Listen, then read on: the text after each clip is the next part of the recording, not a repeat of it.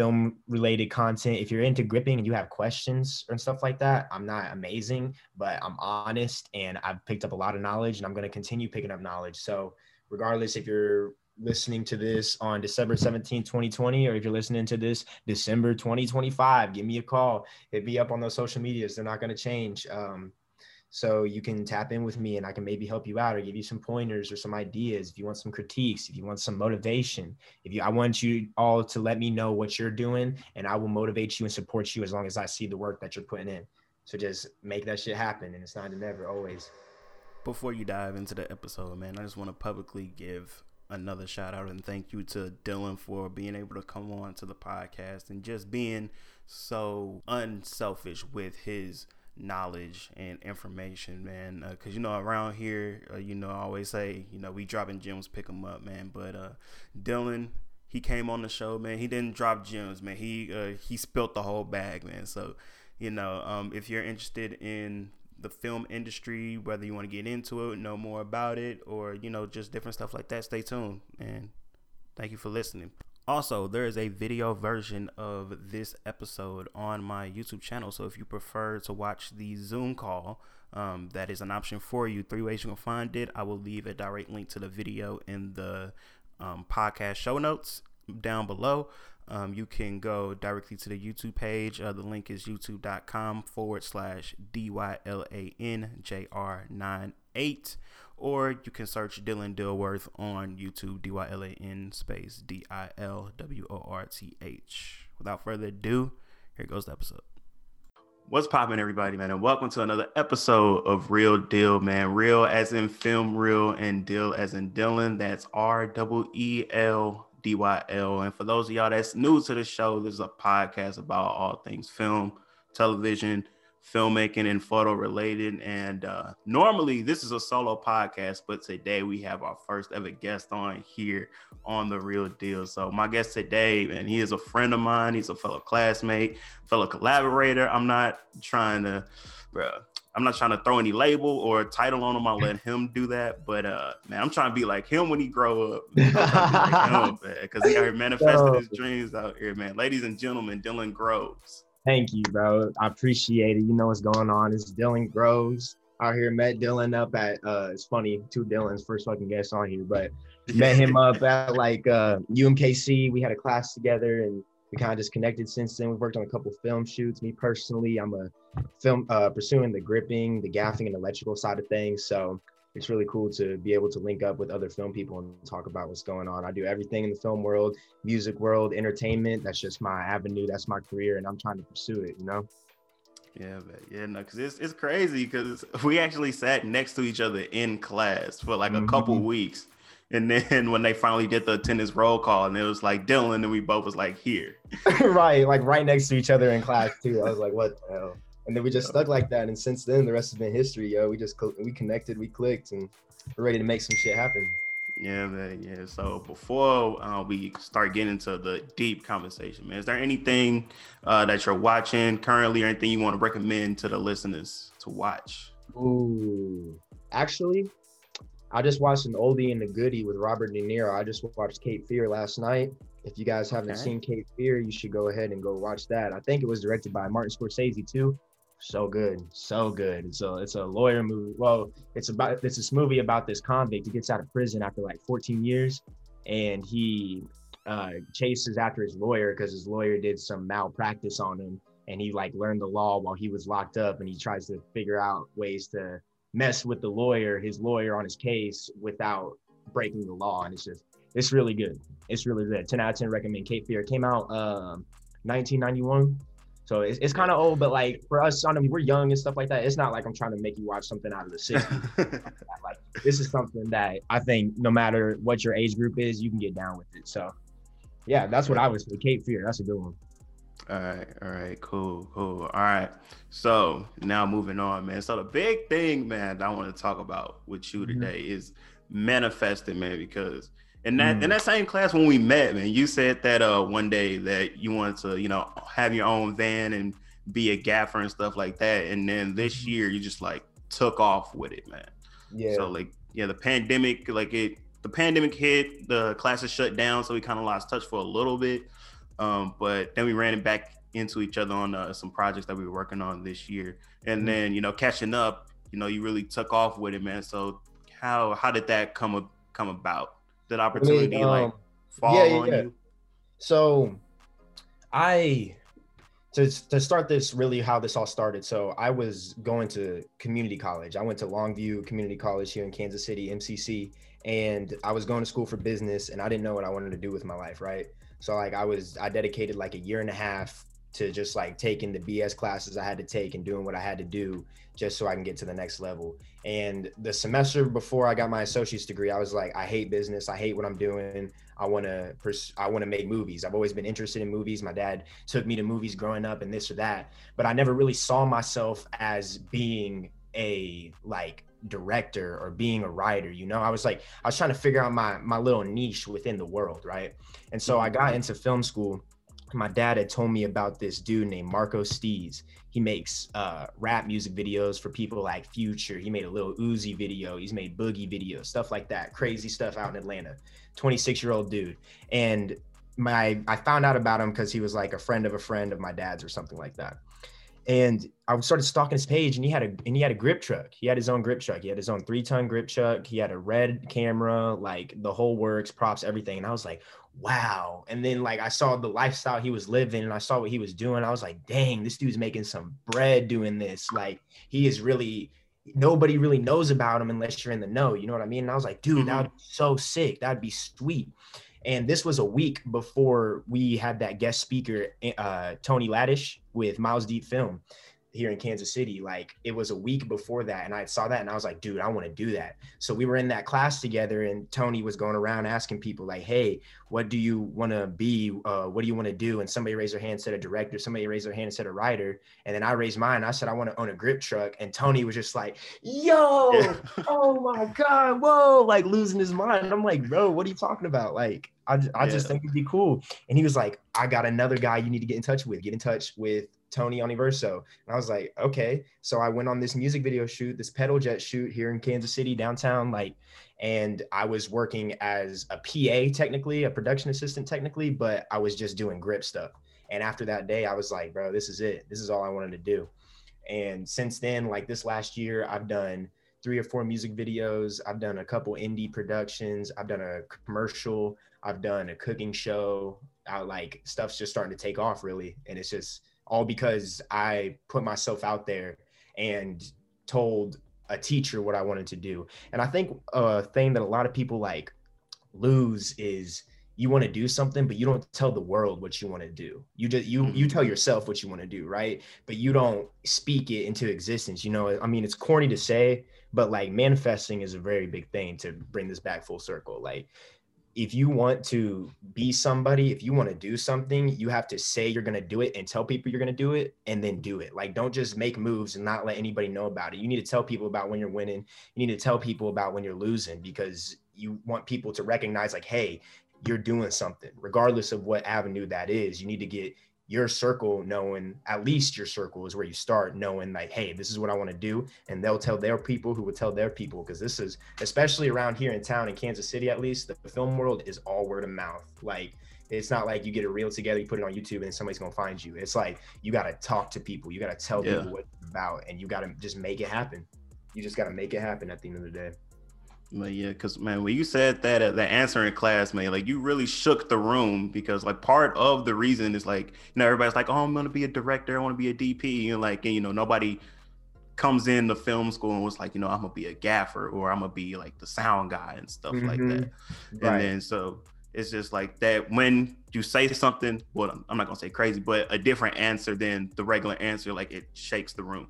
Mm-hmm. And then um and then just you know all the projects and stuff that you got to got to work on man. So and then just to kind of like tie this into finding finding your uh, your niche or niche niche um you know there's a lot of opportunities in the film world you know what i mean? Because even like martin scorsese and steven spielberg all of them they have a crew of gaffers sound mixers boom ops like any like anything like to be honest with you, like a lot of people in the film industry, a lot of people don't know. Like catering is one of the big things in the film industry. Like you got to feed right. your crew, you got to feed your set, and so that could I, be another way in.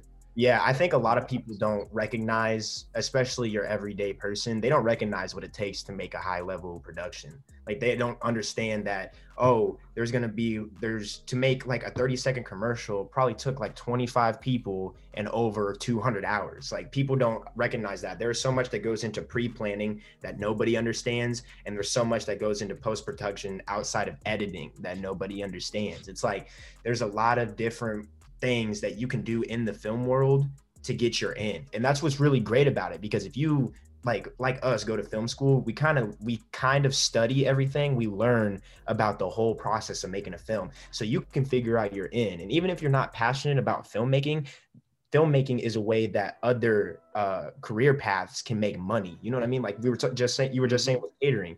Like I know chef buddies that are trying to make their own, trying to do their own private businesses and stuff like that. And I tell them all the time, like, dude, whenever I have a shoot, I'm gonna call you for catering and stuff like that. Or I know people that are in the fashion world. I'm like, yo, if I need some costumes, I'm gonna come to you because you know about fashion. Like, or if I need art design, I know plenty of artists or graphic designers to help me design a certain like business I have for a shoot that I'm trying to plan or something. There's so much that goes into all of this. Like, it's not just like, oh, you got a cameraman, you got an actor, you got a director, you got an audio guy. Like there is so much more beyond that to where you can make a living doing this. And this is what I've loved about making films and be, learning about the film world is that I can tell my friends about what I'm doing and I can get what they're doing to coincide with me so we can all win because that's all I'm about, bro. Like I just want to see my people win at the end of the day. Like if you if you rock with me, if you love the films I make, if you love the music I make, I want to kind of share that energy back to you. You know what I mean? And I want you to do to whatever you're doing, I want you to start it and never stop. And that was kind of my idea to go on like a little side shoot. That was my idea with like my my title of nine to never like my my branding for my gaffing business and also like my music production management business it's like you I want you to just start whatever you want to do and I don't want you to ever finish it. Like fuck a 9 to 5, part of my French, but like dude, like go 9 to never. Like go to what to what you want to do and just fully commit to it and then you'll be the happiest you can ever be because I see so many people, especially my family that are not happy because they're working some whack job that they never wanted to do because they got bills to pay and they think that that's the only way that they can make it and I'm like nah man you can do whatever you want to do we're in the perfect position in the whole planet to do whatever we want to do. So I don't see why anybody shouldn't. And I want to make sure everybody gets put on to what I'm doing as long as they have appreciated me over the years, you know? Yeah, man, most definitely, man. Dylan out here dropping the gems, man. make sure y'all pick them up. But uh, to kind of like skip ahead a little bit. Um, mm-hmm. so like you know, we've at the we're at the point to where people call us and ask us for advice, and mm-hmm. so you know that's kind of like crazy because then we go from the people asking for advice and now we're the person that people asking for advice and then you know look back and then be like dang like we really have been doing this for minimum like two years four years six years yeah. however long we've been doing it. And then um, one thing that i noticed about you is like you always bring in somebody on set. And then um, you know just showing them around introducing them to everybody and then you know just explaining things to them so that and that's another thing, like a big respect thing too, because like you're not afraid to bring somebody in. Of course, with the directors and uh, producers, uh, you know, mm-hmm. okay. Um, but you know, just because I've met because uh, I met like two or three people that you just brought on set and then brought them in. You were explaining things, and then they were like genuinely interested. And then a lot of times, you know, this were well, I'm not gonna say first, but one of the few times they've been on a set and they actually get to see the behind the scenes and they're just so mesmerized, man. So mm-hmm. you know, yeah. tell us a, a little bit about that. Like, is this people that be like, man, like oh, I'm trying to be on a film set, or it's like, yo, like, hey, can you tag along real quick? How does that work? Yeah, so really it all it all starts because I show the world what I do. Every single time I'm on a film set, I post it on all my social medias. I tell my I talk to films with my friends outside of the film world or whenever I'm making music with somebody, I tell them about how I'm making films and I can make music videos for them and stuff. And people get interested because if you show passion in what you're doing, people are going to show interest in what you're doing. You can't just be like, you got to be confident in what you're doing, regardless of the production value or the quality of what you're doing. You got to be confident in what you're doing because people are going to recognize that. You know, that old saying, like, real recognize real. And that's just the truth. Like, if you're going to be genuine and honest, people are gonna come back at you and be like, yo, like I see it, I feel it. Like I love to see what you're doing. I want you to, I want to see you succeed because that motivates other people. Like doing your doing what's best for you is what's going to motivate other people to do what's best for them. So I would post these different shoots I was on, like music videos or this last uh, film that I just did a couple months ago. Like, and people would be like, dude, that's so cool. I want to be on set. Like, and I'm like, bet, come with me. Come with me next time. Are you free this day? All right, let's go. Like, I'm not, I'm not out here being like, oh, we can plan this or we can plan that. I'm like, you get your chance, bro. Bet you hit me up. I got you this day. If you can't make it this day, I'm sorry. I'll ask you on the next one. But like, whoever wants to be around me on a film set, I want them to come and I want them to show them what I'm doing because filmmaking is a collaborative effort at the end of the day. Everybody has different ideas, no matter how big or how small. And the more people you can bring onto your set, the more you can make your film attract to a wider audience. You know what I mean? Like the more you can like get more input on how to make it better because very very few films have been made solo and have been amazing you know what i mean mm-hmm. i'm not trying i don't want to be out here and be a pretentious person that's like trying to just make it on my own because there's no fun in that like when everything i do is for like that one like oh we just landed this netflix deal or something like that and we just sold our movie for however millions of dollars and i throw a party i don't want to be throwing a party with just me you know what i mean i want to have mm-hmm. like 100 people there that all pitched in to be able to do that and like just share the experience with everybody that's all that that's all that I'm about is sharing the experience because one day I'm going to be six feet under and I want people to be at my funeral. You know what I'm saying? Like mm. I want to leave behind a legacy and leave behind an energy that people can kind of remember. So I bring everybody onto everything if it's within my domain, if it's within my power. Like if you if you are about making filmmaking and you're willing to come spend 16 12 hours with me, then let's do it. I'll show you everything I know, man, because I'm you might teach me something or this might motivate you so you can become part of my crew, you can become part of my team, and then we can all get paid doing something. Like it's all just about collaboration at the end of the day. And the more you collaborate, the more chances you're gonna have. No doubt. Yeah. In a collaboration and like all the problems that that come on to set because like last uh the last set where me and Dylan was on together uh, you know, me, him, and the director, we just bouncing ideas off of each other, like back, like back to well, yeah, back to back, and mm-hmm. off of mm-hmm. each other. Because like there were times where I was like, okay, because uh, I mostly um, do sound. Mm-hmm. And I was like, yo, I'm like, I don't know where to place the microphone without getting in the shot and then, you know, causing a shadow and stuff like that. And then Dylan was like, okay, try like over here and stuff like that. And then uh, Terrell, the director, he was like, "Oh, it's not the exact look I'm like going for." And then Dylan was like, "Okay, well, you placed the camera like right here." And then uh, there was a shot where um, where we had to put a light inside of the sink, and we were like, "Okay, how are we gonna run the water and stuff like that?" And I was like, "Yo, I'm like." Should you got like a plastic bag or something like that? We can put the light in that'll protect and stuff like that. So like collaboration is just like really, really important. Yeah, and it's cool to and that's what's really cool about doing some like small stuff, like some no budget indie stuff with just like the homies, is you can do that and there's not like a hierarchy or like a, a structure. Because whenever you get on a big set, there's a hierarchy. There's like you you have to talk to this person who's going to talk to this person who's going to talk to this person. If something's messed up and it's outside of your field, you can't say anything about it. You know, like it's just there's there's levels to it. You know, especially if you get put onto a union job, like if you're doing a commercial for Sprint or Russell Stovers, like those are very particular like the rules are real set you guess you just got to stay in your lane but the cool thing about making art with your peers is that you can put in your creative creative input as long as they want you to do that you know what i mean like you mm-hmm. can we can collaborate like that because it's small and because it's us when otherwise you wouldn't be able to do that on something bigger so working with like that's why i like working with people that are our age like early 20s late teens trying to make films because they just want to make films at the end of the day. They just want to make something great. Mm-hmm. They don't want they don't want uh, credit for this one thing or something like that. It's all about what can we all do together to make a fire in product. And that's what's really cool. Because I mean, the stuff we're making isn't Netflix quality. I'm not gonna lie to you, not yet at least. But it's getting there. You know what I mean? Like we are learning. We are we are moving the ball forward. Like in uh, Fast and Furious, yo, an inch or a mile, winning is winning. So we're figuring it out piece by piece, and then one day all these pieces are coming together, and we're gonna make like this super fire picture. And then it's it's over. It's a wrap from there, just like everybody else did before. But the key is that we tr- we do it. We don't just say we're gonna do it. We don't plan. We don't psych ourselves out. We just do it, and then we learn from our mistakes, and then we run it back, and we just keep doing that and doing that until we're making something that's world class, no doubt. I know without a doubt we'll make something that's world class.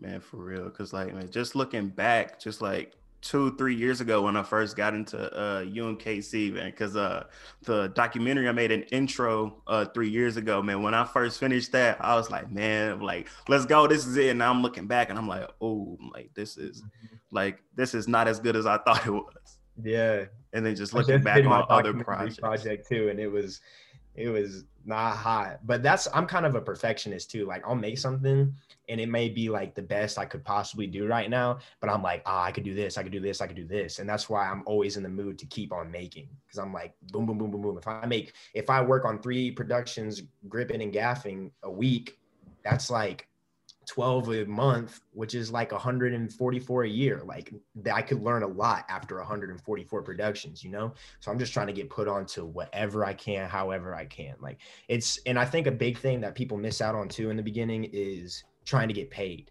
Like I know we're trying to get paid, but I think you need to plant the seeds for your future bag. You know what I mean? You got to plant, mm-hmm. you got to, you got to plant the seed and watch it grow because then you'll reap from the fruit.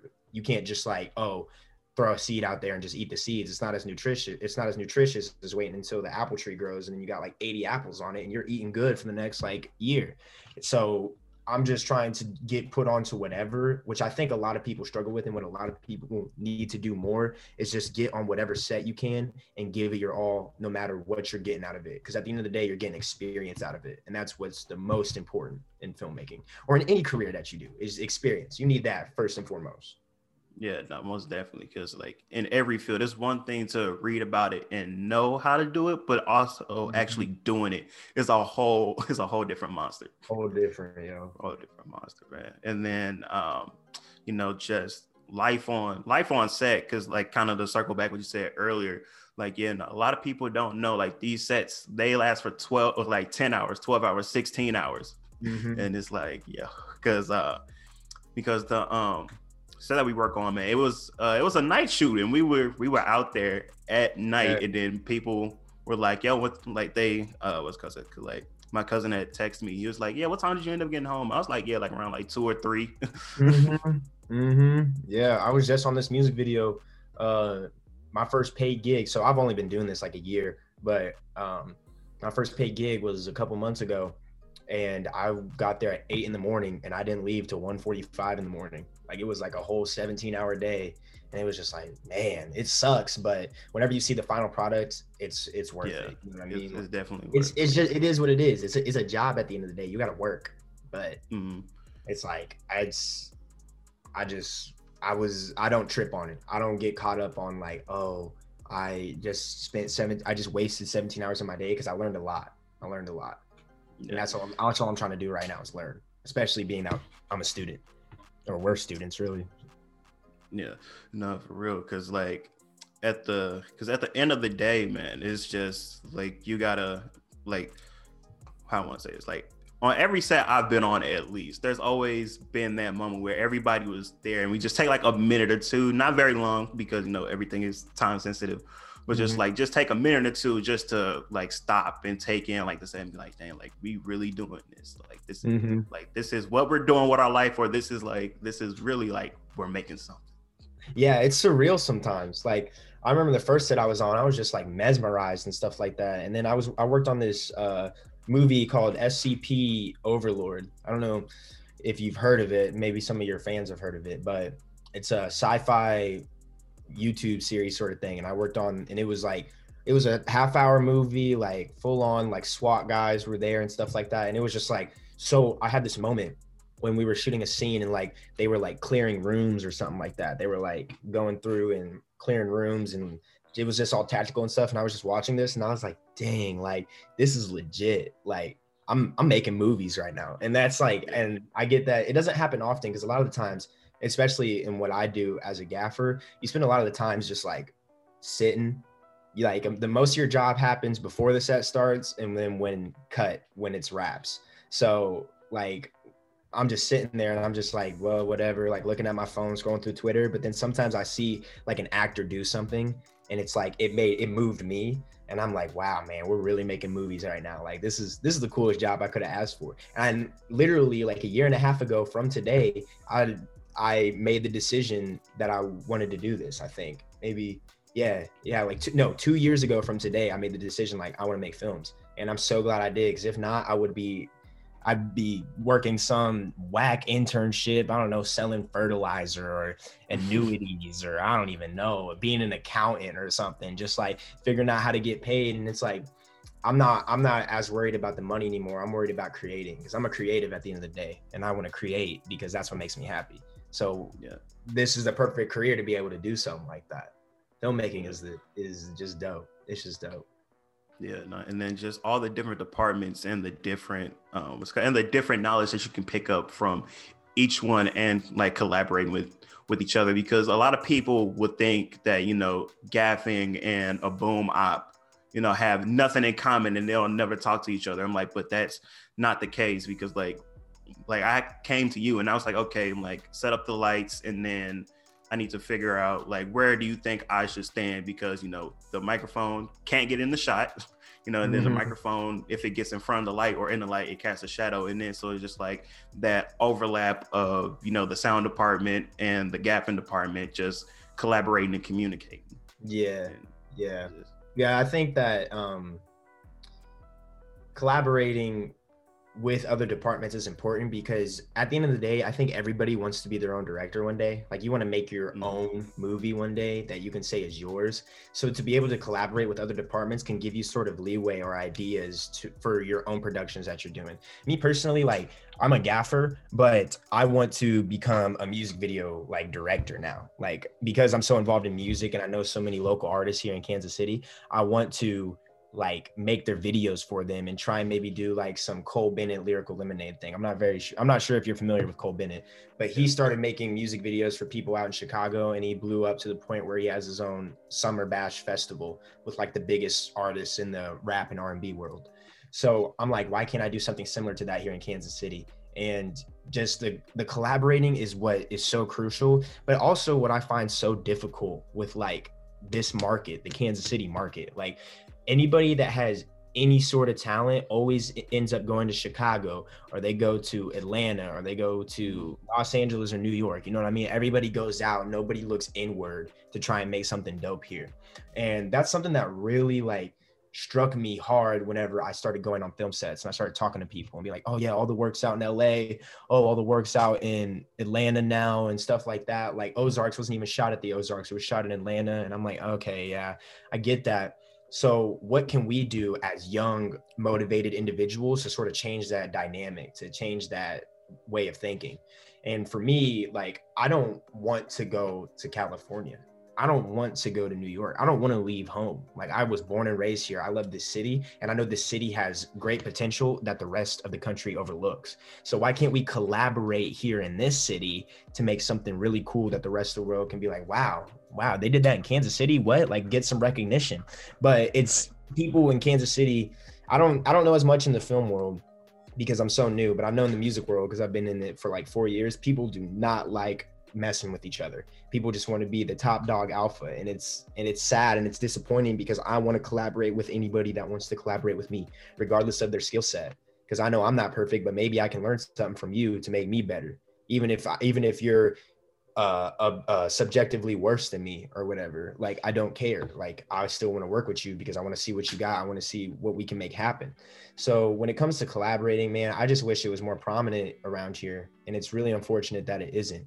But that being said, I think we can do something about it. I think we can make, we can change the dynamic that's been set with all of that. Like if we really want to and that's what i'm that's really my goal for the next like five or ten years is to get the team to get the people together that don't plan on leaving to be able to make something really cool to make some make some dope stuff that is world class in the sense of maybe filmmaking maybe even like a tv show or just like whatever we got to do. Like i want to start my own production house here that's like legit not just this small town Kansas City stuff we got going, I want to bring everybody together and do some really cool collaborative work. And I know it's going to take a lot of sacrifices, like time and energy and money, but I'm not worried about it because I know, like, when I'm in my 40s and 50s, that it's going to pay off.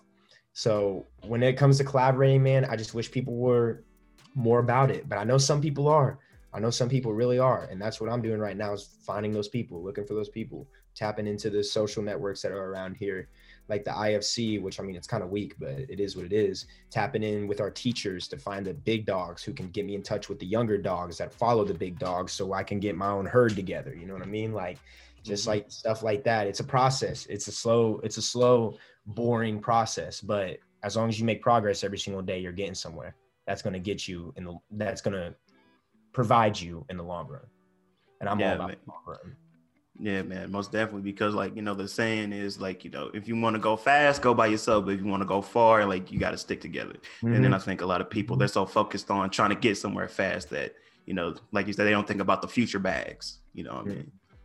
Mm-hmm. And it's sad. But it is what it is, man. People got that short mind thinking. People don't have long term thinking. They don't they don't think about uh, five years from now. They think about five months from now.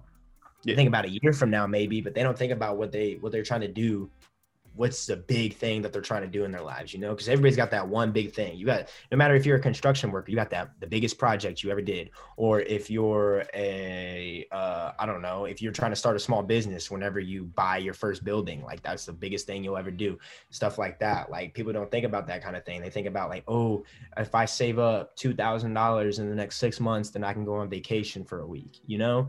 And it's like, nah, man, you're thinking about you're thinking about the wrong things. Like, don't think about the the monetary the monetary mon, I think that's the word monetary gains. Like don't think about yeah. the money right now. Think about the the end goal and how you're gonna get to that end goal. Like think about the people, think about the projects and stuff like that. And people don't people don't think about that. And it's it's sad. I've said it like four times already. It's sad, but it is what it is. If everybody thought like that, it wouldn't be so fulfilling to be able to get those kinds of successes. So yeah. I'm trying to find people that are like-minded like me, and it's been difficult. I've lost friends, I've lost relationships, because I've this type of thinking and it, it sucks. It's it's lonely in the beginning, but it's not lonely in the end, and I know that for a fact. So I just got to keep pushing and keep making it happen. Yeah, man. Yeah, no, because man, because in terms of you know like friends and collaborators and stuff like that, man. When I first got to UMKC like three years ago, you know, we definitely uh, the program was like around like eight or nine people because you know the uh, the film and media arts program was brand new. The, of course, they had the film emphasis, but the film and media arts production well, was mm-hmm. fairly new. And then, uh, of course, it's grown a lot, but we've seen a lot of people come and go um, because a lot of people, you know, a lot of people they came into the realization where it's like, oh, like this isn't for me. A mm-hmm. lot of people uh, came in thinking it was easy. This was something easy that they can measure in, yeah. uh, or they like or they came in and then they want to do it but they was like okay i'm like this this is too serious for me. And you know a lot of people like came and go and then like you know that's another thing too because like uh just like in class you're just like okay it's like who seems as passionate about this as me? And then i've been fortunate enough to work with people whose passion levels have been at a at or above mine, fortunately. Uh, mm-hmm. So, you know, that is also like another thing too, because this really is a team effort. And then, so like if one person just like nonchalant or slacking, you know, the results are going to come in on whatever part of the project they were responsible of. Yeah. Yeah. I, I noticed that a lot in school too. Like people don't, people aren't, uh, passionate. And in the beginning, I wasn't that passionate either because I was lost. I think a lot of these people are lost in the whole film world too because they don't have they don't believe in themselves enough to be able to go out there and make something really cool or make something of very high quality. They don't see that within themselves, so they go to school just like all lackluster. But then I've also met people that really shouldn't be in school and should just be making movies because their stuff is the craziest things I've ever seen. And I think um, people when people see other people's works, they either are like, wow, I'm way better than them, like they suck, or they're like, wow, this person's way better than me. I'll never get to that point. Instead of saying like, wow, this per I'm ahead of this person, but what can I learn from this person? And wow, this person's ahead of me. What can I learn from this person? Like people people are, are just so like egotistical about their works, you know? And it's it's sad and it's disappointing because they're like, oh man, if oh mine's better than yours blah blah blah i deserve this. It's like you're not going to be you shouldn't go into something thinking you're going to deserve it or like have this idea of um like you're going to be on top of the world because you just made this you know? You got to you got to you got to be open-minded in this sort of field and in this world especially when we're at our level learning. Like you can't just be all closed up and expect like oh yeah i made this one video this two minute long music video it's going to get 50 million views on youtube it's going to be the greatest thing ever i put so much time into it and then it flops and then you're like oh well i'm never going to do that again that's how you fail like you got to just keep going you got to stay consistent and people don't like to do that around here people especially in the creative field is hard it's very hard to stay consistent because you don't get any immediate gratification. Yeah. The, the, creative world, there's no immediate gratification. It's you got to put in a bunch of work and you got to wait for the views to come. And if they don't come, you got to put even more work on the next one. You keep doing that. Keep learning, keep progressing, keep changing the formula. You know, you got to change the recipe until it tastes delicious. Because sometimes you're gonna cook and it's gonna be horrible. You're gonna burn the chicken or whatever. But like you're gonna learn, like, okay, I need to do this, I need to do this, and then the next time that you get to cooking, you're gonna make something delicious. So you just got to keep you got to it's practice practice makes perfect as corny as it is i always say all these quotes that are so corny but there there's a reason they're famous quotes because they're true they're right you just got to stay after it get after it get to the bag fuck the other shit Right, no, for real, for real. Cause like, you know, with this podcast, whatever. Cause I'm like, okay, yeah, like the little views is coming and coming, but then as the catalog goes and then people come and find it, you know, because I've noticed the trend because you know I hear like mu- musicians and stuff always talk about like oh the catalog, the catalog, the catalog, mm-hmm. but now like even my uh, like this podcast, like the catalog isn't huge, but I noticed a trend that whenever somebody new comes in, they go back and they listen to the old episodes, and then yes. so I'm like okay, so I'm like okay, I'm like, so either they listen to it, they like what they saw, and then it was like, I want some more of this, and then they go back and listen, or you know, they just come or they found me through that old episode. You know mm-hmm. I mean?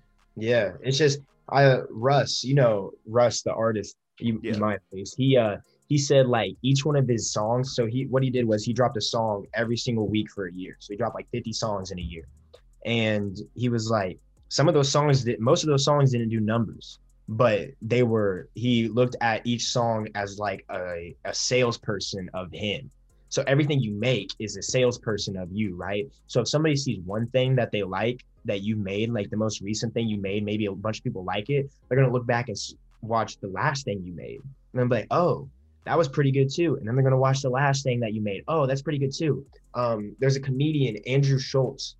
He went on a TED talk and was talking about like, so I made this hour long special, and no, but none of the networks wanted to buy it. And then he showed his friends, and he was like, well um, why he showed his friends the, the, the special and he was like, okay, what do you guys think? And all his friends were like, yeah, it was good, but I didn't finish it. Yeah, it was good, but I didn't finish it. He was like, okay, so what if I cut the special up into five to 10 minute videos and I drop one of those every single week on YouTube?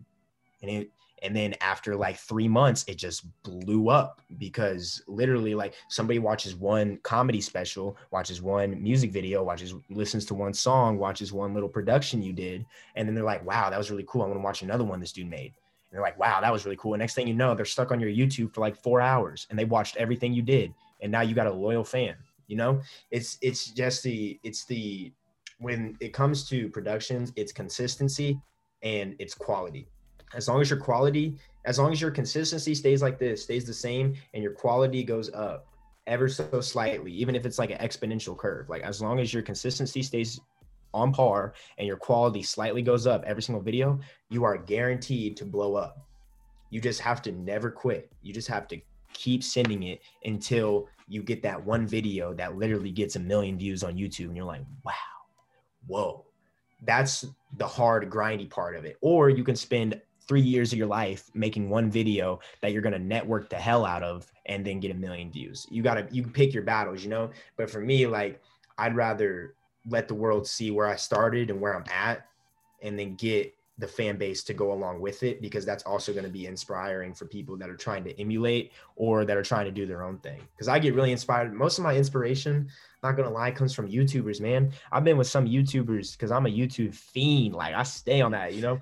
And I've been with, I've seen some YouTubers that started out with like 15,000 and then they blow up to like half a million. And I was with them since day one. And I was like, you know what they did? They didn't stop. They didn't stop. And that's, and that's a lesson that I learned about a year ago. Uh, with everything that's happened in my life, I used to be lazy. I used to not want to do anything. I used to just expect everything to fall into my hands.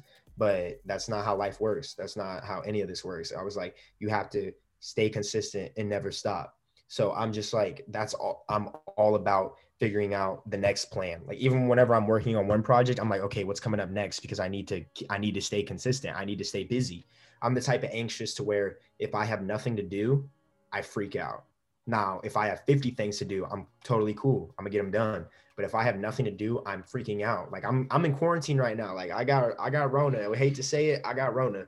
So I've been quarantined since like uh Thursday last Thursday, almost a week now. And like it's been really hard on me because I'm like, dude, there was so much I was gonna do this week. I was gonna shoot a trailer Saturday. I had a pay gig Monday. Like, and it all just got thrown out the window because I got sick and it was detrimental. It's been really rough. But I'm like, ever since I've been here, I've been networking with people. I've been on my laptop sending emails. I've been texting people. I've been in people's DMs. I've been commenting on photos. I've been retweeting, like just trying to get my name out there and it's like show support for the people out here so they'll think about me whenever they're working on whatever they're working on. So like you just gotta you gotta figure out you gotta hustle. This is this is yeah. all a hustle, man, because this is it's a freelance world. It's not like you go you can go work for a production company here in town like you can and you're gonna have a regular nine to five, but like you're not to be making the stuff you want to make you know if you yeah. want to if you want to pave your own way you have to pave it dog you got to dig in the dirt you got to mix the concrete and stuff like you got to you have to put in the work to get the final product so you just can't let anybody deter you from that everybody's going to tell you like oh you want to you want to work for hollywood that's very unlikely it's like those are just small-minded people that work for some fencing company or something like that that freaking cut grass or something. I'm not knocking it, but like I'm sure that wasn't your dream. You know what I mean? Like yeah. follow your dream, dude. Don't listen to anybody. Listen to yourself and get a circle of people, whether that's one or like two or your parents that just com- completely agree in your decisions and commit to your visions because they're going to drive you to keep on going. I have that circle. I have two people. I have two people that are with me until the end and that have been with me since like my freshman year of high school whenever I first started doing my creative ventures. And like they believe in me and everything and I believe in them and everything and I know that we can make it if we just keep pushing. And even like whenever you get down bad, like they lift me back up. Like there have been 6 to 9 months where I didn't create anything. Like I was just existing. I was just going through school, like going through the motions. And it was like I look back on those times and I don't have any memories. Like I don't have any fond memories of what was going on. Like I was caught up, like no cap, I'm not gonna lie to you, I was caught up like smoking weed all the time and doing that dumb stuff, partying all the time, just like just existing, you know, just not working. And I cut all that out. I cut all that out, especially over quarantine. And I was like, yeah, no, we gotta focus. We gotta figure this out, yo. Like, how am I gonna be successful? How am I gonna plant the seeds for my future and how are my grandkids gonna be set? You know what I mean? So I've just been going all gas, no brakes since then, trying to figure out how to make this happen because it ain't easy. But if it, anything that's easy isn't worth doing, and that's a yep. fact, yo. That's a fact. Yep. And then think about it, man. If it was easy, everybody would be doing it. Mm-hmm. Mm-hmm. Yeah. Exactly. And then you know kind of just like circle back to like what you said earlier like just just hustle like just just push through because uh two things i want to say man the first thing is where it's like the first thing uh the saying is kind of like you know you could be closer to the finish line than you are from the beginning mm-hmm. And then so it's like yeah i'm like if you quit now i'm like yeah i'm like but is it you know, like is it closer to keep going is it closer to go back? You know that's mm-hmm. uh you know that's another thing too. And then also uh dang what's the uh dang. It was uh yeah oh yeah yeah yeah. And then uh you know like five years down the line because like you know it could take five years to get that one year that changed your life you know? Yep. Yep. Yep. A lot of there's like there's a lot of like uh images of people that are like digging underground there's like I know there's this one image that and it's it always sticks with me. This dude is like digging underground for diamonds, and there's like oh yeah yeah I know which one you're talking and about. This dude's like walking back, and this dude is like keeping going, and the diamonds are like right here, and this dude just quits, but this dude's like so close. You never know how close you are until you stop, until you quit. Like you will never know if the next thing you do is what's gonna break you into the industry. You have no idea. So why wouldn't why wouldn't you just keep creating? I told myself I'm gonna keep doing this stuff until I'm 30 if I'm 30 and I'm not making a living off of this, then I'll quit. but I already know by the time I'm like 24, I'm gonna be making bank. So I'm like, I already like believe in myself enough to where I'm gonna be on some Hollywood productions, some Netflix productions, Hulu productions here within the next like two years. So like just just have a plan too like don't don't be don't be digging aimlessly you know? Don't be digging into nothingness. You got to have a have a general plan. Like me personally i have a plan for what i'm going to do next month. I got a plan plan what i'm doing this summer. I got a plan from a year from now five years from now 10 and 20 years from now. Like i have general plans. I've written them down on a notebook uh, my recent plans but like my long-term goals like i plan them out and you need to have those sort of long-term goals and those short-term goals and they need to coincide with each other. Like if you want to become a like if you want to start a lawn care business you got to figure out okay how much money do i need to save to get my first mower? And then you got to think like five years from now okay i want to have like a crew of five dudes and like three trucks. And you got to figure out how much that's going to cost and how you're going to get there. Like everything you do has to be planned out. It doesn't need to be planned out so specifically like, oh, Tuesday, uh, 17 days from now, I'm going to make $40 doing this. You don't need to think about it like that. You need to think about generalized terms in the short and in the long towards your goals because you can't just be chopping aimlessly at nothing because you're going to, you're not going to hit anything. You know, if you aim, you got to like aim for the stars and shoot at the moon. You know what I mean? Or you aim for the moon and you shoot for the stars. You know what I mean? Like you can see it, but you shoot way beyond it because then you'll guarantee you're guaranteed to get it. So you got to like you have to have a plan. And most people don't have a plan except for oh, especially when I'm talking to film students, like they're like, oh yeah, I'm um I'm gonna get an internship and then work for a production company. I'm like, oh, okay, cool. What what production company? They're like, I don't know. I'm like, oh, okay. Uh what have you made? And be like, uh, oh, I made this thing for school. I'm like, okay, what have you made outside of school? And they're like, nothing. I'm like, why? Like, if this is what you're passionate about, why aren't you attempting to create outside of your normal coursework? All of our professors tell us, yo, like, if you just do what your teachers tell you to do, you're gonna fail. You're gonna fail bad. I'm like, and ever since I, I heard that, I was like, you're right. Because I was just doing what the teachers told me to do. I was just doing my BS one minute long projects. And it was like, this isn't going to pursue me anywhere. I got to make, got to keep creating. And then I got to, you got to create and you got to finish. And then you got to show the world and then you got to create another thing. You can't just like create, get halfway. Okay, scrap it, create, get halfway. Okay, scrap it. Cause you're not going to learn anything from that. You're not going to get social approval from that or disapproval from that to which you can learn from. So you got to create and then put it out in the world and then get the feedback, listen to the feedback, implement, create, put out in the world, listen to the feedback, implement, create, rinse, repeat. Just keep doing that. Doom, doom, doom, doom, doom, doom, doom. Send it to send it to the people you work for and be like, what could I do to make this better? Like I understand it's not good, but like what can I do to make it better? And they'll tell you. And you're like, bet, take notes, man. Talk to people, network, socialize, be somebody that wants to hang out and just help. And you will learn an invaluable amount of information. Because I've learned I've learned 40 times more information from being on set than I did than I have in film school. And that's just a fact for me. Like I know like I'm still going to graduate. I'm still got like a year left. I'm going to finish, but film school has gotten me the connections. The connections have gotten me the knowledge. And people need to recognize that and have a plan to get to that point. Like yeah, man, cause like um, cause the class, man. Uh, John, he said like you know, you like if you send me a call sheet, you know, like you got an excused absence. Mm-hmm. And then so yeah. he was like, you know, because he said like no, like no disrespect to like the people that want to be in class, but he was like, you can be in here and I'm telling you about it, or you can be out there and do it yourself. And then so I was like, and then when the opportunity came up to uh to work on a short film set, you know, what I'm saying, I, like I didn't have to worry about, dang, this is this is on Friday during class, like dang. Mm-hmm. And he was like, no, he was like, no, just send me the call sheet and you good. Yep. Yeah. And then just and then just out there and then having that portfolio too because like you know applying for stuff or just showing people stuff it's just like you know i, uh, I just finished up an internship uh, video editing. And then you know in the interview when i sent in my application my resume had a link to all my stuff on there. And then it was like oh like the stuff you made is really good. And then you know if you got that banging portfolio you don't even like you really don't need to say anything Mm-hmm. Like, yeah, you know, yeah. once they see it, it's a it's a done deal. The portfolio does the talking for you. Yeah, so that's exactly. another reason. Just like go out there, put your reel together, or just get whatever under your belt, and then because um, last year uh, when I started taking photography serious. Uh, shout out to my cousin. He brought up a lot of opportunities when whenever somebody needed pictures, he was like, "Oh man," he was like, "Yeah," it was like Dylan can do that. It was like, or like, "Hey, I'm going to this event." Um, like I'm going to this event in September. Like you want to come along and like do X, Y, Z, and I was like, "All right, cool." You're like, yeah, boom, like that, and then that's like the ground. Well, not the ground basis, the foundation of my portfolio that I'm currently building on.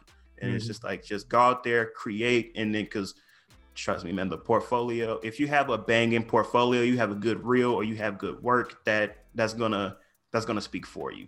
Right. It's that it's that type of energy of if your portfolio is really good, it's like I've always had this mentality that if I get an interview, I got the job. So if your portfolio is banging, all you have to do is search for interviews all day and you will get jobs regardless. Like if your portfolio is fire. I'm working on my uh, my gaffing reel so like doing different lighting setups and stuff like that and stuff I've worked on and taking pictures and stuff like that and, and those lighting setups so people can get an idea. I want to put like a YouTube, like a cool, like two minute long YouTube video together to show people and like just getting on whatever productions I can get on, yo. Like to be able to build up that reel because then you can turn that reel into so many opportunities. And then once you have a banging reel for the year, you make your reel in January or February, you make your 2020 reel, go crazy you just look for opportunity left and right. You're like, oh yeah, they're like, hey, can I see your reel? You're like, bet. You pull up your YouTube, blah, blah, blah, pull it, saved in your phone, doo, doo, doo, you just show them, boom, and they're like, bet, I'll give you a call. Easy. You just gotta go talk to people. You can't be, you can't be shy. You cannot be shy in this world and expect something to happen to you. You gotta, you gotta literally. I don't like saying fake it till you make it. You gotta like face it till you make it. Like you gotta completely just put all your fears behind you all everything that makes you feel uncomfortable about yourself all your the the devil on your shoulder you gotta like just punch him in the face and keep that shit moving like just focus in man just like just be yourself talk be out there and i guarantee you even if you get 100 no's you're going to get that one yes that's going to get you paid that's going to get you connected to everybody i've gotten told no so many times and it doesn't phase me so I'm like, they get told no, you're like, bet, thank you for telling me no instead of leading me on thinking that you're gonna give me something. All right, bet, I'm gonna move on to the next. Boom. Got told no again. All right, bet, I'm gonna move on to the next. Thank you for your time. Boom, boom, boom. Because one day you might be a big name and those people are gonna come back and tell you yes. And you're gonna be like, bet, I charge this much, and you're gonna overcharge yep. Told him no and that's that like that's that's it because at the end of the day we're trying to get paid as much as it's cool to make great art we're making great art at least i'm making great art with the intention of getting a future bag. I'm not making great art just to make great art. I that's what I do music for. I make music just to make music. I don't this filmmaking is what's going to be my livelihood for all my other creative ventures that I'm trying to do. Like I just dropped last week two thousand dollars in lighting equipment and shit like that. Like this isn't this isn't a joke. I bought an Arri kit. I got two Godox lights sitting right here. Like this isn't this isn't just like funny business for me. This is business business for me. And I'm trying to get a head start because I want to be like 25 and have my and buy my first van. That's like that's my goal for when I turn 25 four years from now. Like I want to be getting this money to the point where I'm like, bet, like I'm starting to I'm starting to land jobs that the dude I'm working for is landing. And then next thing you know, I'm I'm that blows up and to I buy like an Arri camera, like a hundred thousand dollar camera, and I got cold cameraman. I'm making my movies, and I'm hiring my old boss. You know, that's what that's what I'm about. I see I see this filmmaking stuff as a business opportunity, and I understand the business side of it because of the game that all these different gaffers and key grips have put me onto. They put me onto so much game when it comes to the business side, and I get it now. So now it's just a matter of getting the funds to be able to implement the game that I was taught. You know mm-hmm. and it's it's a wrap, dude. Literally, probably probably a year from now, I'll I'll be gaffing my own shit without question. Without question, I'll be gaffing my own stuff. And like I've got I got this opportunity to grip on this Netflix job over the summer and stuff like that. Like stuff's stuff's taken off, and that's because I provided my services for free, and I'm a fun person to be around. Those are the those are the two reasons why. If you can provide your services for free and you're a fun person to be around, people to call you back. If you can make the director laugh, he's to call you back. He's to remember you. If you can keep the energy up, they're going to remember you for that and they're going to call you back. And that's why I've gotten all my jobs because I'm not trying to be cocky or anything, but I'm a people person. And you have to be a people person in this business in order to get some recognition. If you're a little mole, quiet, sit in the corner, nobody's gonna remember your name. People remember my name though, and that's why I keep getting called back to this stuff, and that's why I keep giving jobs. I did probably 200 hours worth of grip work before I ever got paid. You know what I mean? I did a whole internship on my own, like not even like signed, like not even like officially. Like I just gave out my services for free for like 200 hours before I ever got paid to do my own thing. And now it's like if I'm not getting paid, it better lead me to a future bag. Now, now most of the stuff I do is is paid jobs. I quit. I quit my job serving at Olive Garden like last week. Like hey, it's, it's, it's, it's it's it's a wrap. You know what I mean? Like you just gotta you gotta give out your services for free and be a good person and be a fun person to be around. And I guarantee you, you will make it. Those are those those are the two secrets of the trade that people don't like to hear. I swear, because my uh my supervisor, you know, um, my last meeting, he was like, "Yo," he was like, "You are the only intern that like that interacts with people and just have a fun conversation with. You know, like everybody else, they don't speak unless they're spoken to, or they just sit there and they take criticism. And uh, mm-hmm. uh, what's good. And then, cause you know, I'm like, I walk in the room like, hey, how's everybody doing? You know, like I'm willing to have like an outside of work conversation with you. Yeah. And then, uh, what's good. And then also, like, you know, like everything doesn't have to be super serious. Of course, like when it's down to the project and the nitty gritty, like yes, be serious. But other than that, it's like, yo, just just be a cool person, just be you. And like mm-hmm. I literally was just myself. And then, you know, like boom. And then it was like, yo, and then it was like, yeah, you're very intuitive. You're like you speak up, you're like you interact with everybody. They're like just just keep that up. Mm-hmm. yeah. Up. That's it. That's all that it that's all that it is to it. And if if you're really passionate about becoming a filmmaker, you gotta express that sort of energy out to people that make films because then they'll recognize that and then they'll come back to you and ask you to be on a job whether it's paid or not man. Just just get involved. Just get involved and get active. You can't this isn't an industry you can be passive. You can't just finish school and then send out a resume and get a job. Like you gotta you have to be active. You have to know people. It's not what you know it's who you know. And you're gonna learn a lot more in on your film sets than you're gonna learn in school. Now if you're trying to become like a like an editor, you're going to learn a lot more hanging out with an editor while he's editing a film than you're going to learn from editing in school. And I know that for a fact because film school film school teaches you the overall teaches you film theory and film history mostly. And then it it dives ever so slightly into production, pre-production and post-production. So and if you're already passionate about making films, you're going to have a pretty good idea of film history, at least your own personal history, because you grew up watching movies, and you're gonna have a pretty good idea of film theory. Like film people know what's gonna happen when they watch a, like a pretty basic film. Like if you watch mm-hmm. a scary movie and the music goes quiet, you know a jump scare is going to come out. If you're watching a fight scene and the main character is about to die, but there's still an hour of runtime, you know that somebody's about to save him. Like we have pretty good understanding of, of film knowledge that film school teaches you way more in depth, which is important if you want to be, go get your master's or something like that. But it's not necessarily important to making your own productions. It just gives you a general idea. It just puts specifics on the things that you already know. For me yeah. personally, I'm not saying don't go to film school because I think everybody should be educated. But I'm saying don't expect film school to give you all the knowledge you need because it's not going to what film school is going to give you is the connections because your teachers are tapped into the local industry and you just have to go up and talk to them after class and be like hey i'm i want to do this. Do you know any people that i could email? And then they're like yeah sure email this person. And then you're like bet my professor so and so told me to email you. Can i get put onto any of your projects? I'm really passionate. Just be genuine. And they'll be like bet i uh oh yeah come to my studio tomorrow. I'm editing this thing. And you're like bet you go to the studio you sit there and you talk to them about movies talk to them about your favorite foods. You just watch them do their thing and you sit there and you take notes and you just be a good person. Next thing you know, you're working for this dude making hundreds of dollars a day because you were yourself to your teacher. Like you have to utilize film school not for the knowledge but for the mm-hmm. connect because it is very hard to get connect, tapped in to the film world. It is very hard to get in there.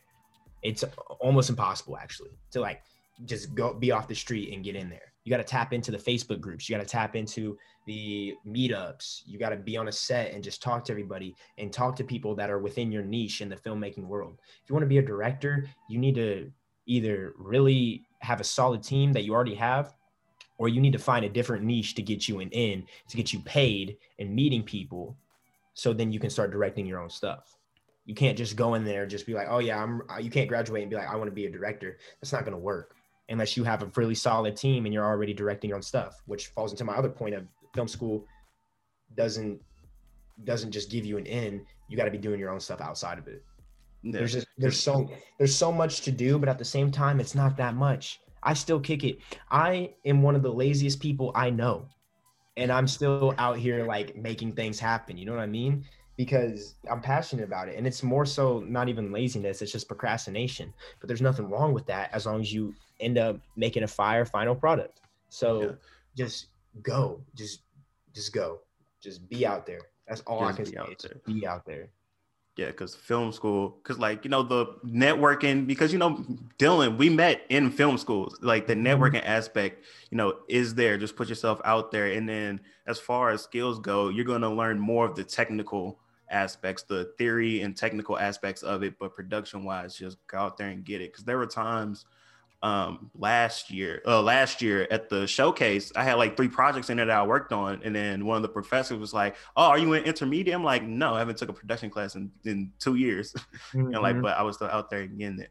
But um last thing i wanted to touch on um was just the investments in yourself um because like you know when we when we uh, linked back up on that set you know you were talking about how you took your first check and then you spent it all on gear and equipment and you know i'm pretty much the i'm pretty much the same way like when i got a project last year i took what i got and then i bought a new lens and i bought a new tripod mm-hmm. like or um and then just investing in yourself because what a lot of people overlook is you really do get what you pay for uh in terms of screenwriting, I was using a free software, and then you know there was a lot of formatting errors and stuff like that because you know. But then again, I couldn't complain. It's a free software, and mm-hmm. then I was like, you know what? I was like, I'm gonna at least be taking writing seriously. Let me go ahead, boom, bought Final Draft, started using Final Draft, and I was like, yo, this is so nice and like you mm-hmm. you get what you you get what you pay for and then you know only the you can still make dope stuff with the basic equipment but it's only going to take you so far. And yeah. so let's talk about like just the investments that you made in yourself. Because i know you uh, like you said in this uh in this episode you bought an ARRI kit. Yeah. So you you so when it comes to investing in myself of course you got to invest the money. So um i bought Black Friday, I bought these two Godox SL 150s, just some LED lights, but like some high quality stuff. And then literally like four days ago, I went and bought an ARRI kit. So I have a 600 watt, a 300 watt, and a 150 mole. And uh, I'm saving up after I get a little bit more money. I'm about to just buy some C stands and stuff like that. And I remember my first paycheck was that 17 hour long uh, shoot, that music video shoot. It was horrible. It was awful but he paid me 250 bucks and I took all 250 and I bought my belt, I bought tape, I bought clips, I bought tools, shit like that. And you got to you can't think about, oh, I just made $250, man, let's go get a nice dinner. Ooh, I'm trying to go get some J's. Like, let's go. Because then you're gonna be stuck in that $250 a shoot bracket, you know? And the way I see it is you gotta invest into equipment you got to invest into software and stuff like that. So I'm, I'm a gaffer, so I'm investing in lights. That is not cheap. Like I said, I dropped two bands in the last like two weeks. This stuff is not cheap, but I know that, and I didn't buy it because I have a shoot coming up. I bought it so I can learn and then I can use it to go on shoots. And then also I have this equipment so I can rent it to people that are trying to make their own stuff now. Like I have it now. You need it, boom, here. You want this Godox light, uh, tw- uh, 30 bucks a day, boom, boom, boom. And then over 10 days, it pays for itself, you know? So, like, you got to invest the money into your product and your equipment and stuff like that. But I think what's even more important than investing money is investing time. You have to invest time into your craft. Yeah, I bought these lights, but these lights are I've been using these lights on my own productions trying to figure them out. I've been playing with the settings. I've been researching them on YouTube for better effectiveness. I've been reading about them on forums. Like you got to invest the time into yourself as well and learn the arts and crafts and the knows and knots of this whole business.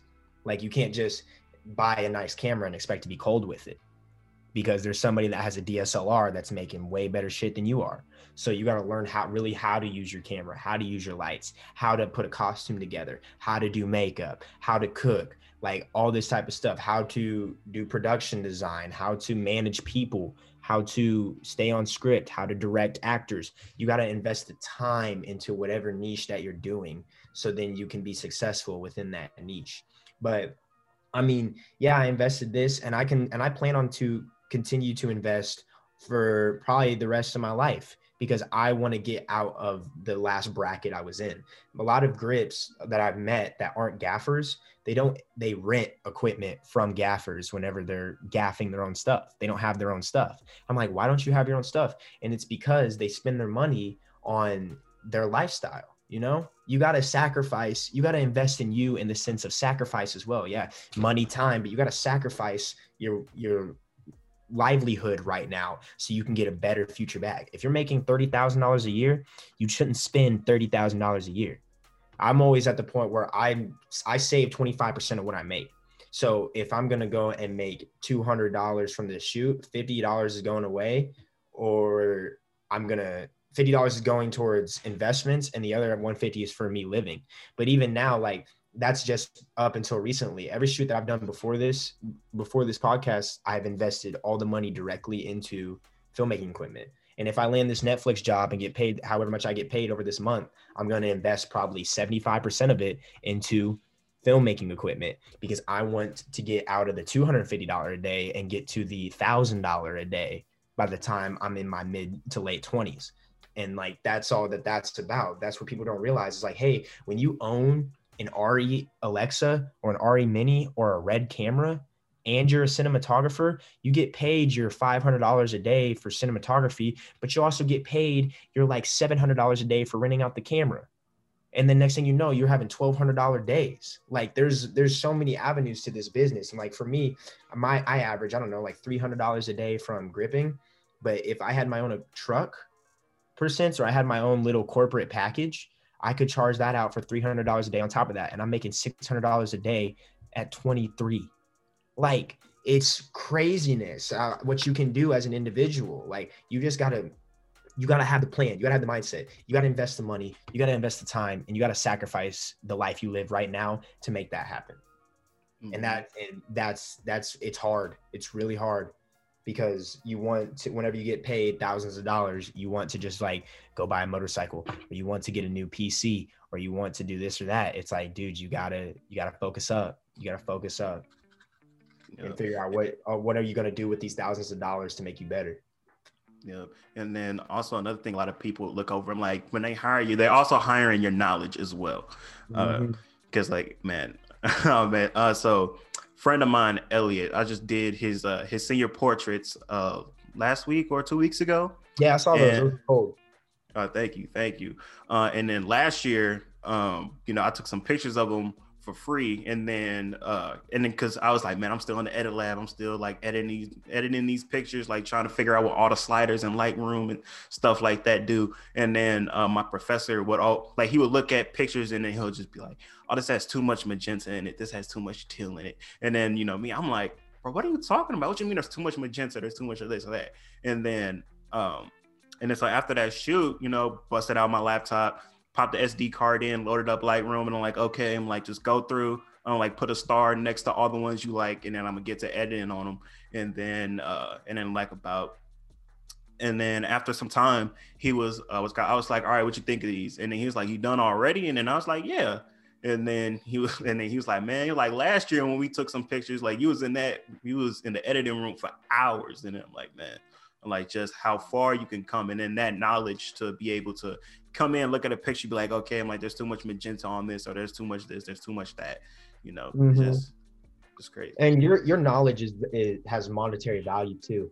and what you can kind of do to finesse your clients in a sense not really finesse them but like you can say like yeah these videos these pictures are going to take me two weeks to edit and you it really only takes you like i don't know 30 minutes a picture or something like that it doesn't take you hardly anything.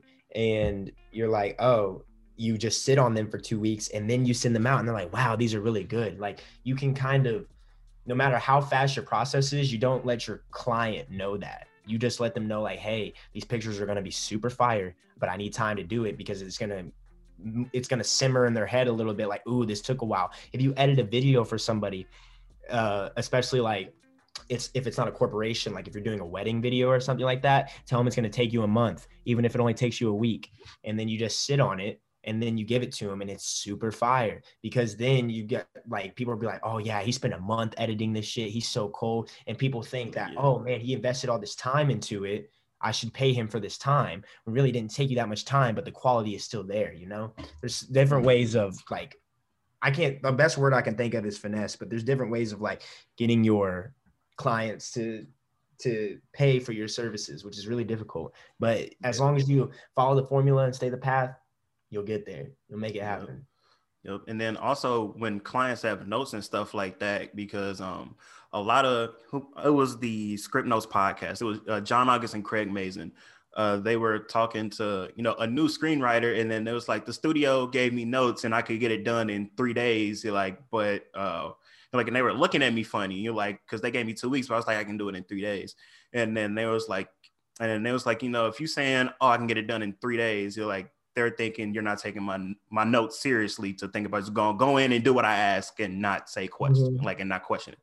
Um, and then so it's like, and then also giving yourself that time is kind of like, okay, you're done with it, and then that moment where you kind of like, well, um, not tinker with it, but you go, oh wait, let me try this out, you know, because you mm-hmm. could be done with it, and then that extra like seven days in that span, you can get that light of, oh wait, I could have done this better, or you know, just uh start doing like that. But yeah, yeah man.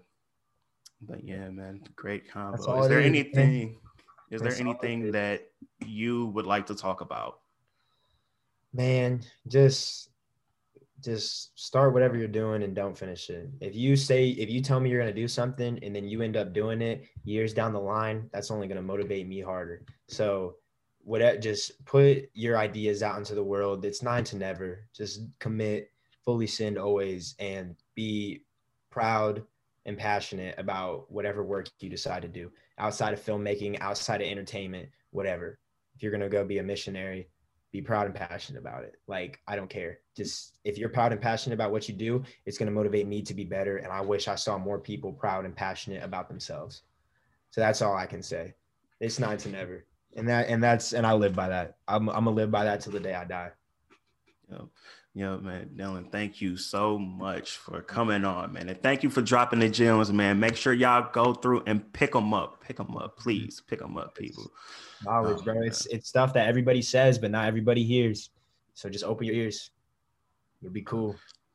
All right, Dylan, man. Go ahead. Shout out your social media, website, anything you got. Uh yeah. So um Instagram and Twitter at Dylan Nine Groves, D Y L A N, like my boy Dylan here. Um or you can just search nine to never N I N E the number two N V R and you'll pretty much find my stuff. Uh, I post music weekly, videos weekly, film related content. If you're into gripping and you have questions and stuff like that, I'm not amazing, but I'm honest and I've picked up a lot of knowledge and I'm going to continue picking up knowledge. So regardless if you're listening to this on December 17, 2020, or if you're listening to this December 2025, give me a call. Hit me up on those social medias. They're not going to change. Um, so you can tap in with me and I can maybe help you out or give you some pointers or some ideas. If you want some critiques, if you want some motivation, if you, I want you all to let me know what you're doing and I will motivate you and support you as long as I see the work that you're putting in. So just make that shit happen. And it's not to never always. I appreciate yep, yep. y'all always. Thank you for having me on we'll have to do this again here in the future whenever we've made some more progress and whatnot. Got some more to talk about, but I'll be hitting your line soon. We'll get on. We'll get to work on something. We'll get to work on something great. All right, man. Thank you. Thank you for sliding through, man. Dylan mm-hmm. underscore CBE, Instagram, Twitter, D-Y-L-A-N underscore CBE, uh, DylanDilworth.com forward slash media. That's where you can find the embedded players for both of my podcasts. And thank you all for tuning in and making it to the end, man. Uh, thank you, Dylan, once again, man. And, uh, and we out. Peace.